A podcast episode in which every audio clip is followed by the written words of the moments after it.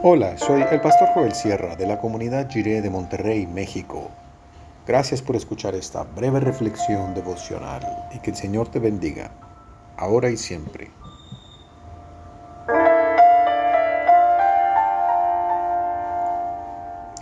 La desilusión. Es el Evangelio de Marcos capítulo 14, del 17 al 21 en la versión La Palabra. Al anochecer llegó Jesús con los doce. Se sentaron a la mesa y mientras estaban cenando Jesús dijo, Les aseguro que uno de ustedes va a traicionarme, uno que está comiendo conmigo.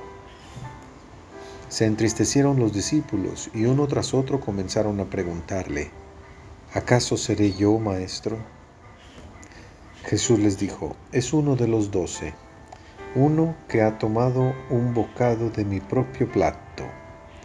Es cierto que el Hijo del Hombre tiene que seguir su camino como dicen de él las Escrituras. Sin embargo, hay de aquel que traiciona al Hijo del Hombre.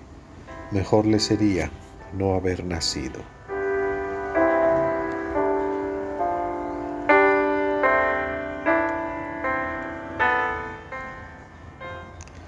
De pronto la atmósfera se llenó de tensión y comenzaron a inquietarse por el anuncio de Jesús. Habían estado cenando como una familia celebrando la Pascua, la fiesta de la liberación. Conversaban unos con otros, sin duda recordando tantas experiencias vividas en el seguimiento de su Maestro. Cada uno se acordaba de algún detalle personal en su relación con Jesús. ¿Cuándo comenzó a llamar a Jacobo y Juan los hijos del trueno? ¿Cómo reconoció a Natanael como un verdadero israelita? ¿Qué pasó con la mesa de los tributos cuando Mateo dejó de ser cobrador de impuestos? ¿Y cómo olvidar esa pesca milagrosa cuando dejaron bien abastecidas las casas de los discípulos pescadores para poder salir en itinerancia siguiendo a Jesús?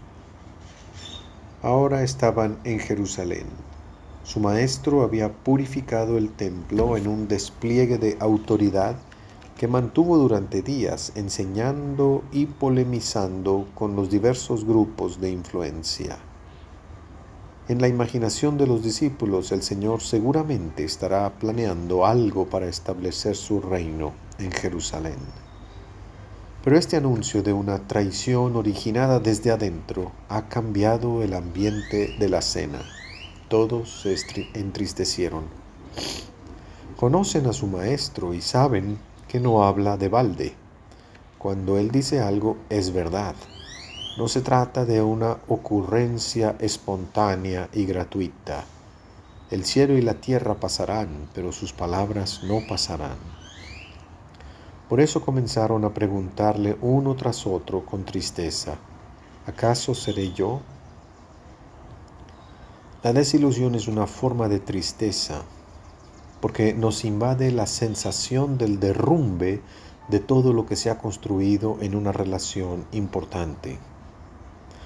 Los discípulos se entristecen pensando que se puede fracturar la relación especial que cada uno ha cultivado con su Maestro. Y el Señor también se entristece, incluso hasta la muerte, con un sentimiento agobiante de desilusión cuánto tiempo invertido en la capacitación y enseñanza, cuánto afecto y amor derramado, cuántas lágrimas entre consejos, regaños y palabras de aliento en la tarea pastoral. Para el Señor y para toda persona en el ministerio, la desilusión es parte de la experiencia de la cruz. El dolor de la crucifixión no solo es físico, también es emocional. Ahí Cristo nos muestra que conoce bien todo lo que sus siervos y siervas han sufrido y sufrirán en la tarea pastoral.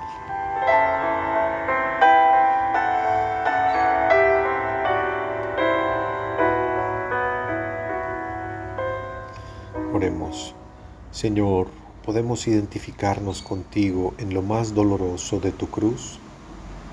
Danos paz. Amén. Pueblo de Dios no debe nunca dejar de asombrarse por la maravillosa gracia de Dios.